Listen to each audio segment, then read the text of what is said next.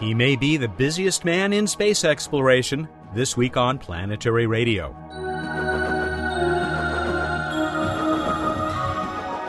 Hi, everyone. Welcome to Public Radio's travel show that takes you to the final frontier. I'm Matt Kaplan of the Planetary Society. Alan Stern has helped run NASA. He flies in high performance jets, is preparing to go into space, and he's in charge of the New Horizons mission to Pluto and beyond. Alan returns to Planetary Radio to talk about all these things and more. Bill Nye, the science and planetary guy, marvels at the fight between two government agencies over which will regulate commercial spaceflight. While Bruce Betts will join me on a sunny Pasadena afternoon to give away the complete fourth season of The Universe. The fascinating series is available from the History Channel, and one of its stars is our man Bruce. We'll check in with Emily Lakdawalla in a minute, but I promised you more information about Planetary Radio Live on Friday, April 30. By the time you hear this, you may be able to reserve your seats online from Brown Paper Tickets.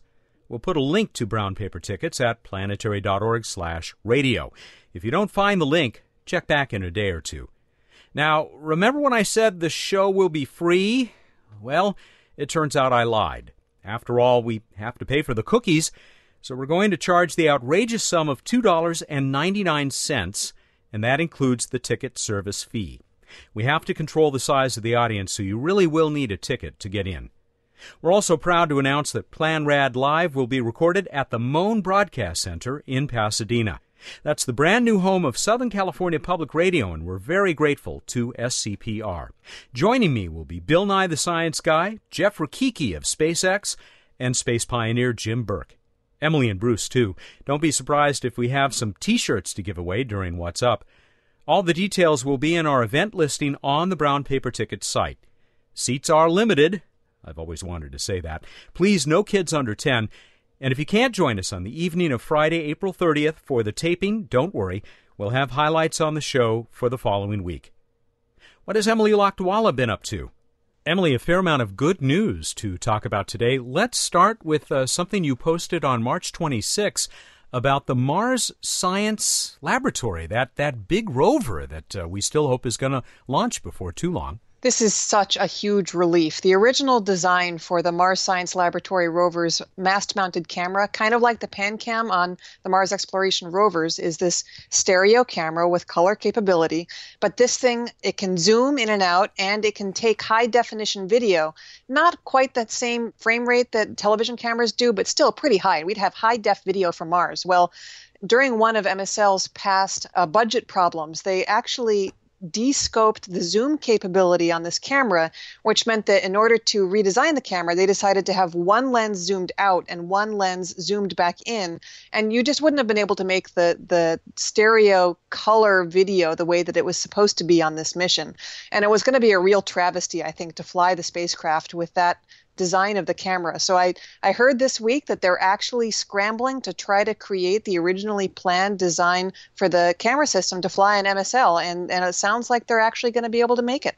You know, you had one other uh, factoid in there that I thought was interesting, which is uh, a certain member of the science team who uh, is used to even higher resolutions like IMAX 3D that's right. James Cameron has been a member of the science team, and it was obvious why he was on the science team. It was to capture high definition stereo video from the surface of Mars. Um, and you had to wonder how angry he was when this thing was was descoped. So apparently his advocacy is is in part what led to this thing being allowed to be rebuilt and hopefully they will finish the new instrument in time for it to be incorporated into the rover. They have to get it done by December.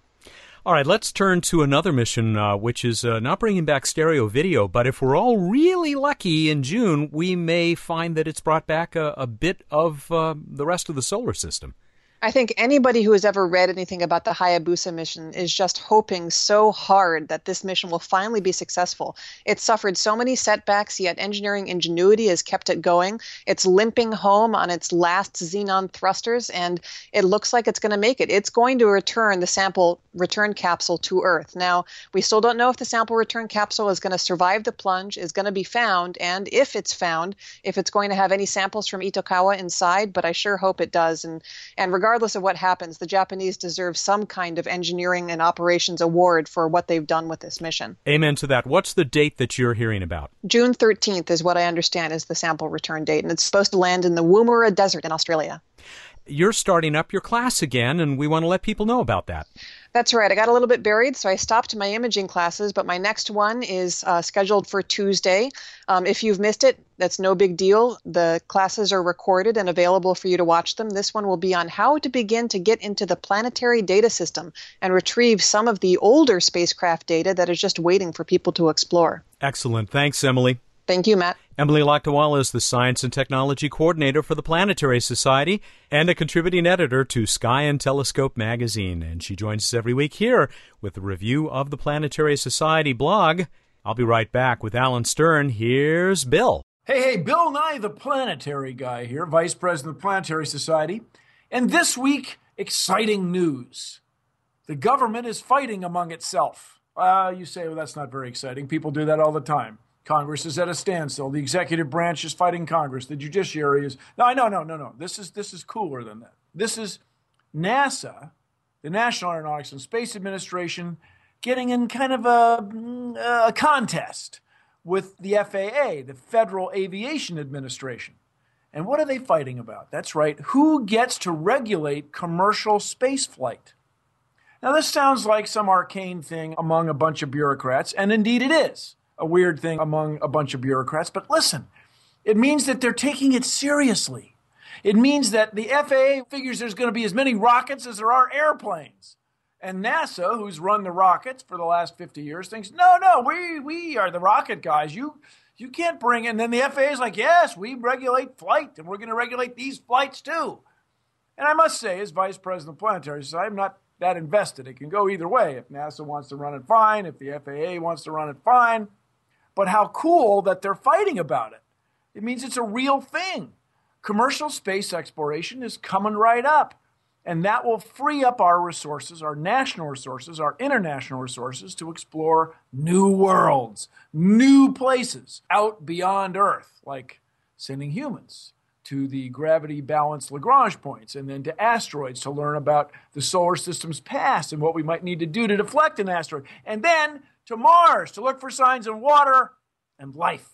And that could change the world. So, NASA, Federal Aviation Administration, you go off and fight among yourselves. I gotta fly, Bill Nye the Planetary Guy. You're my number nine, still my number nine. Born in the black, stuck away at the back, a lonely orbit through time on the edge of the dark. Mm, I feel your pull on my heart. Cast out afar, the sun just a star with none of its warmth reaching out to your home. That's the alternative rock duo Grayscale with their tribute to Pluto and humankind's first mission to that faraway world. They've also got a musical tribute to Pluto's companion, Charon, in the iTunes Store. I told Alan Stern he just might have an anthem for the New Horizons mission. Alan is the principal investigator for the spacecraft that is in the middle of its nearly 10 year trip to Pluto and its moons. The former NASA Associate Administrator is back at the Southwest Research Institute in Boulder, Colorado, where he is Associate Vice President of the Space Science and Engineering Division. He joined me on the phone a few days ago. Alan, what a pleasure to get you back on Planetary Radio. Thanks for joining us. Well, thanks, Matt. Looking forward to uh, talking with you for a little bit. Yeah, and I only wish that it was a longer bit because I count at least seven lunar and deep space missions that you're part of, not even including a lot of the other projects that you're up to. We are never going to get through all of those, and I'm wasting time. What is the uh, mid mission uh, report on New Horizons? Uh, the report is an A plus. We are just past halfway distance from the sun to Pluto. Not quite halfway in terms of the uh, flight time, but uh, way, way out there, more than 1.5 billion miles out, uh, nearing the orbit of Uranus. The spacecraft's in just great shape. Uh, we're almost precisely on course, although we are looking at a sort of mile per hour class course correction this summer and uh, our payload's in good shape. We've even finished the main planning and uh, simulation tasks on the ground for the flyby itself. And the spacecraft is mostly asleep nowadays? Yeah, we sleep most of the year from uh, August to May, and then wake up in the summers to do maintenance activities, course corrections, uh, some en route science, that kind of thing. What's the outlook once you get past Pluto for uh, taking a close look at some other Kuiper Belt uh, objects? Well, we're designed to do that, and we're hoping that uh, when the time comes and we put in an extended mission proposal, that it'll be approved. We have plenty of fuel on board, and the spacecraft lifetime is looking very, very good. In fact, uh, well, we just looked at even a mission beyond the Kuiper Belt, and we're we're starting to think about the feasibility of exploring the deep heliosphere like Voyager, and we think we could run the spacecraft out potentially to near 100 astronomical units. Wow, how's that? That's pretty impressive. Nice footsteps to be following in there, Voyager 1 and 2. That's amazing. Tell us once again, when uh, do you start uh, serious observations? Well, for, for the Pluto system, uh, the science really begins in April of 2015. Uh, there's a little bit that leads that, but uh, that's when the excitement really begins, mid April, five years from now. And it'll continue all the way through uh, our July encounter on the 14th on Bastille Day, and then uh, for several weeks afterwards as we look back at the Pluto system. And I didn't want to imply that this is the beginning of your observations, since uh, I did a pretty uh, pretty nice job at Jupiter there a while back. Uh, let's move to another mission that you're involved with, and that is uh, generally thought of as a European mission, but obviously with lots of uh, American participation. And Rosetta has a, a, big event coming up this summer. Right, Rosetta, which is a flagship scale mission of the European Space Agency uh, has a large NASA participation, three NASA instruments, quite a variety of uh, NASA funded American scientists on the uh, science team. It's a comet orbiter, in fact, the first comet orbiter. Uh, it's been en route now for six years and will arrive in 2014. But along the way, there are various flybys, uh, most of them with uh, uh, the Earth and Mars to do gravity assists. But in addition, we have two asteroid flybys. In September of 08, uh, we flew by a tiny asteroid named Steins, about five kilometers across. The science papers from that have all been written up now. And coming up this July, on July 10th, we'll be flying by a very large asteroid called Lutetia. In fact, it's just about 100 kilometers across. It'll be the largest asteroid ever explored by a spacecraft. What's your involvement? Or maybe I should say, what is the uh, Southwest Research Institute's involvement? Well, we have uh, uh, two instruments of the three U.S. instruments on board Rosetta. Uh, my boss, Jim Burch, has an instrument called the Ion Electron Spectrometer, and I'm the principal investigator for the ALICE Ultraviolet Spectrometer, both of which are on the, the big Rosetta spacecraft. And Alice, uh, not too long uh, long ago, uh, made a flyby of Earth, right? And I guess uh, you uh, got to see some ultraviolet from our home planet. That's right. When we did our uh, third and final Earth gravity assist, uh, we use the ALICE spectrometer to study the Earth's upper atmospheric emissions in the ultraviolet and also to look at the moon, and both very successfully. And I'm going to put aside consideration of uh, all the other missions uh, that are way out there that you're involved with uh, to something that's happening much closer to home. And this is uh, pretty cool stuff, too. Uh, you're becoming a payload specialist for suborbital flights. What's all that about? Well, it's pretty exciting. As you know, there's a private commercial um, uh, suborbital industry that's really flowering now with uh, a whole range of different um, what we call providers, firms that are building uh, suborbital flight systems to fly in space beginning as early as potentially this year. You've probably heard of Virgin Galactic, oh yeah, Blue Origin, A little bit, yeah. Maybe you've heard of Armadillo Aerospace or XCOR or Masten we could go on down the list. Uh, these are all real flight systems that are in development. And uh, I've been very interested for some years now, since I was at NASA headquarters, in exploiting the capabilities of these vehicles for research and for education, in addition to their basic mission for tourism. And in fact, there's now a lot of interest in that, both within NASA and within other agencies of the federal government, even overseas. At my institution, Southwest Research Institute, we've actually gotten a little bit out front, put our stake down with some internal research and development money to fund uh, some experiments that we'll be flying, along with a couple of our own guys, myself included, as payload specialists on a number of the early missions. Alan Stern will be back to tell us more about the science he'll soon conduct on suborbital missions into space. This is Planetary Radio. Hey, hey, Bill Nye, the science guy here. I hope you're enjoying Planetary Radio. We put a lot of work into this show and all our other great Planetary Society projects. I've been a member since the disco era. Now I'm the Society's vice president. And you may well ask, why do we go to all this trouble? Simple. We believe in the PB&J, the passion, beauty, and joy of space exploration. You probably do too, or you wouldn't be listening. Of course, you can do more than just listen. You can become part of the action, helping us fly solar sails, discover new planets, and search for extraterrestrial intelligence and life elsewhere in the universe. Here's how to find out more. You can learn more about the Planetary Society at our website, planetary.org/radio, or by calling 1 800 9 Worlds. Planetary Radio listeners who aren't yet members can join and receive a Planetary Radio t-shirt. Members receive the internationally acclaimed Planetary Report magazine. That's planetary.org/radio. The Planetary Society, exploring new worlds. Welcome back to Planetary Radio. I'm Matt Kaplan. Yes, he may be the busiest man in space exploration, yet Alan Stern of the Southwest Research Institute has still found time to train for some of the first commercial human missions into space. Virgin Galactic, Armadillo, XCOR, and, and then there's Blue Origin, the somewhat mysterious company led by Amazon.com founder Jeff Bezos.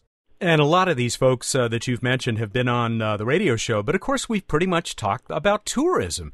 I don't think that this idea of uh, of doing science backed by real humans, it really hasn't been talked about very much. What kinds of experiments will you be able to conduct in the few minutes of uh, zero g or near zero g that uh, you'll have on these missions? Well, there's really quite a range of things that um, uh, are exciting. what makes it exciting is not the short flight time, but the fact that you can fly so often, that you could fly daily on these kinds of vehicles. The prices are low enough to support that, and the flight rates will be high enough to support that. And that opens up all kinds of new science from upper atmospheric research to space medicine research, even to microgravity and uh, basic uh, chemistry and physics of fluids in space. Hmm. So there's a whole range of different things. Did you coin this term, uh, the ignorosphere? Matt, I wish I did, but I think the term is older than I am. It's uh, from the mid 1950s when uh, uh, the IGY and the, the early robotic suborbital sounding rockets were getting underway. Yeah, the IGY, the International uh, Geophysical Year, I think. That's right. So, what are you and uh, colleague Dan Durda going through to, to train to go into space? Well, we're doing a number of things. As you know, uh, uh, uh, Dan and I uh, used to fly uh, high performance NASA aircraft for about four years as backseaters doing astronomy in F 18s out of uh, Edwards Air Force Base in NASA Dryden. Before that, I flew U 2 astronomy or a U 2 derivative. Uh, what we were doing to uh, to boot up for space flight it involves some classroom work. We've gone over to NASTAR in the Philadelphia area and uh, ridden their centrifuge at up to six Gs, uh, taken that uh, physiology course and also the altitude chamber training course that's much like we did when we were getting ready to fly high performance aircraft.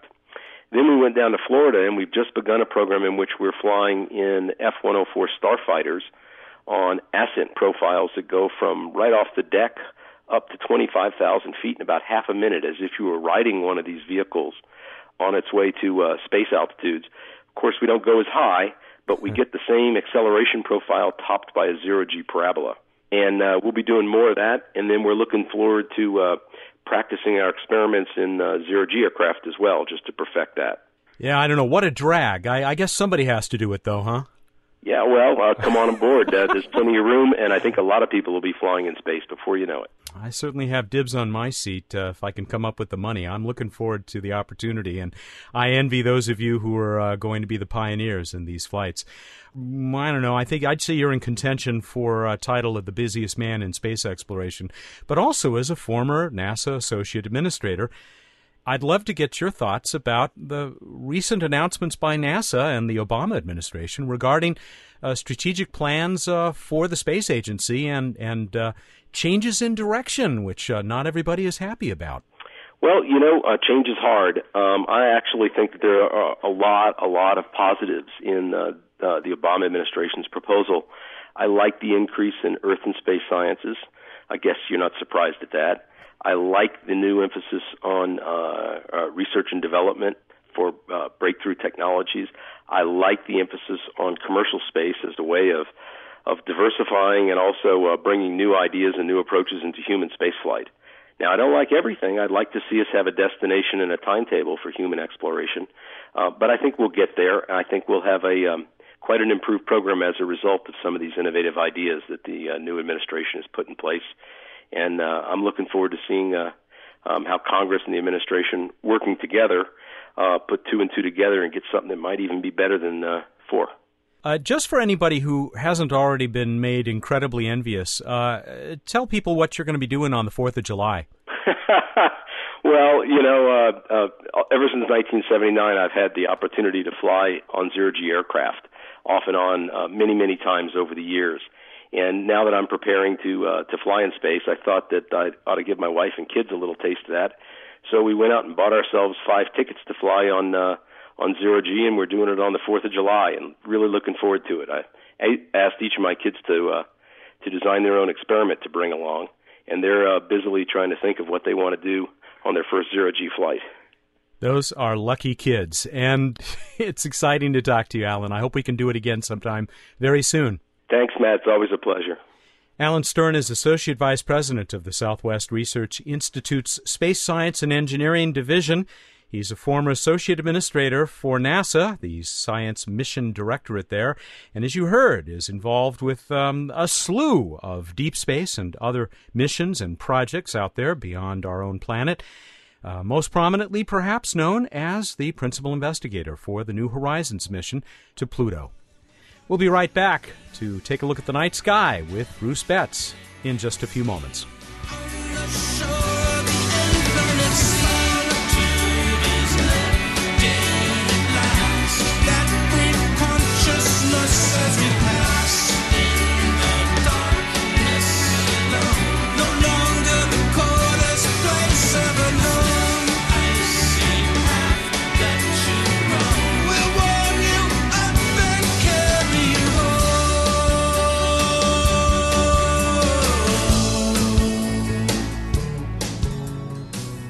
Another beautiful day in Pasadena, California. We're uh, outside ready for a new edition of What's Up with Dr. Bruce Betts, the Director of Projects for the Planetary Society. Welcome back. It's great to be here with you, Matt. you just want to go play, don't you? I want to throw up my hands and run out and play. Tell us about the night sky first. All right. In the night sky, that then can I run out and play? Of course. Oh, I seriously doubt that. We got Venus over shortly after sunset in the west, uh, looking like an extremely bright star. Also, shortly after sunset, you can see Saturn rising beautifully and looking yellowish over in the east, and it will be high overhead in the middle of the night. Mars still hanging out in the southwest in the evening sky, looking uh, dimmer and dimmer reddish, but still like a pretty bright reddish star. And uh, that's the party in the night sky. And now on to Random Space Fact! Hi, it's okay. He's with me. oh, yeah, that makes them feel much better. Venus reaches a greatest elongation of about 48 degrees, meaning the, uh, the Sun, Venus. Well, you know, it's how far off Venus Venus is. I'm sorry. Did you say elongation? Elongation. Yeah, it stretches out into a long, thin-looking. No. Yes, greatest elongation. That's that's the angles we talked about. What it basically says, in practical terms, is things like Mercury and Venus, being the two things that are inward of us in the solar system, you're not going to see them in the middle of the night. Ah, okay. Ah, you're only going to see them uh, over on the sunset, by the sunset horizon, over by the sunrise horizon. All of Venus can get, you know, up in the, the sky ways, but uh, but it's not ever going to get overhead. Which, by the way, is my one great. Uh, I can't remember if I mentioned it here. My my one great edit on the Harry Potter series is that they see Venus in the middle of the night overhead. Oh. First of all, you never see it in the middle of the night, and second of all, you never see it overhead. I did not. I don't think you ever have mentioned that. That's great. There you go. There's my random Potter fact. I hope you've mailed this to uh, what's her name in England. No, I haven't. Someone else is going to do it and make a fortune. uh, can we retape this? Can we re-record it? Not at all. Let's go on to the uh, trivia question. All right, we asked you Who was the first non Soviet, non American to do a spacewalk, an EVA, extravehicular activity? How'd we do, Matt? Well, we did have one listener who said it was probably the uh, fruit flies that were sent up in uh, 1947.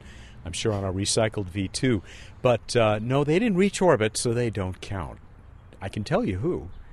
It was Jean Luc Chrétien of France. In 1988, December 9, 1988, he was uh, spending three weeks on the Mir space station. That is indeed correct. And we got this uh, answer. We got the answer from a lot of people because a whole bunch of people wanted to win the universe. As well, they should. well, the fourth uh, fourth season of the universe on DVD or uh, Blu-ray from our friends at the History Channel, and uh, indeed it was Craig Journay, a regular listener, regular uh, entrant in the contest, who sent us the winning answer as chosen by Random.org. Congratulations! You got uh, anything else interesting? Yeah, a little bit. This is really interesting. Jean Luc, he had a good history in space. I think he flew four times. Uh, once on the shuttle. Atlantis, it was STS 86, 1997. Do you know why he stopped being an astronaut? No, I do not. Are you ready for this? He was at a big, you know, big box warehouse uh, home improvement store, and a drill press fell on him. Oh my gosh. No, I had no idea. no, he's fine. It just meant the end of his astronaut career, apparently. Wow. I'm going to be careful. you should, and all the other astronauts out there. Man, watch out for that drill press. Uh, what do you got for it's us not, for it's next? not funny. I'm sorry. What do you got for next week? All right, for next week, pull out the calculator or your arithmetic book. How many Saturn masses go into one solar mass? Our sun, solar mass. How many Saturn ma- Saturn masses would fit into one solar mass? And so you've, you've repeated the word mass a lot because that's important. We're not Exactly. talking about the diameter. Uh, Not talking about the diameter. We're not. Yeah, it's not a volume thing. It's a mass thing. Go to planetary.org slash radio. Find out how to enter. and the prize this week is a Planetary Radio t shirt. Uh, you've got until Monday, April 5, to get us your answer. Hey, you're going to join us on um, April 30th. Of course you are. I know the answer to that when we do uh, Plan Rad Live. Oh, I wouldn't miss it. Oh, come on. Show real enthusiasm. Seriously, you've never invited me. Oh, of course you're invited. We're going to do What's Up in front of the I'm audience. kidding. Of course we are. It's going to be exciting. Well, good. I'm glad you'll be there. And uh, we hope you'll be there too. Uh, say goodnight, Bruce. We'll engage them. We can have them do random space fact. All right, everybody. Go out there, look up the night sky, and think about how not to get stuck by the thorn on the rose bush. Thank you and good night. You know, I was thinking we'll have to do some live uh, stuff there and throw some T-shirts out to the uh, the maddening crowd. Ooh, can we use this as a reason to get one of those t-shirt firing guns? so we can launch them into the massive stadium? I knew you were ready to play. He's Bruce Betts, the director of projects for the Planetary Society. He joins us every week here for What's Up. That's our show for this week. Don't forget Planetary Radio Live on the evening of Friday, April 30. We'll have details and a link for tickets at planetary.org/radio very soon. Maybe even right now. Planetary Radio is produced by the Planetary Society in Pasadena, California, and made possible in part by a grant from the Kenneth T. and Eileen L. Norris Foundation. Keep looking up.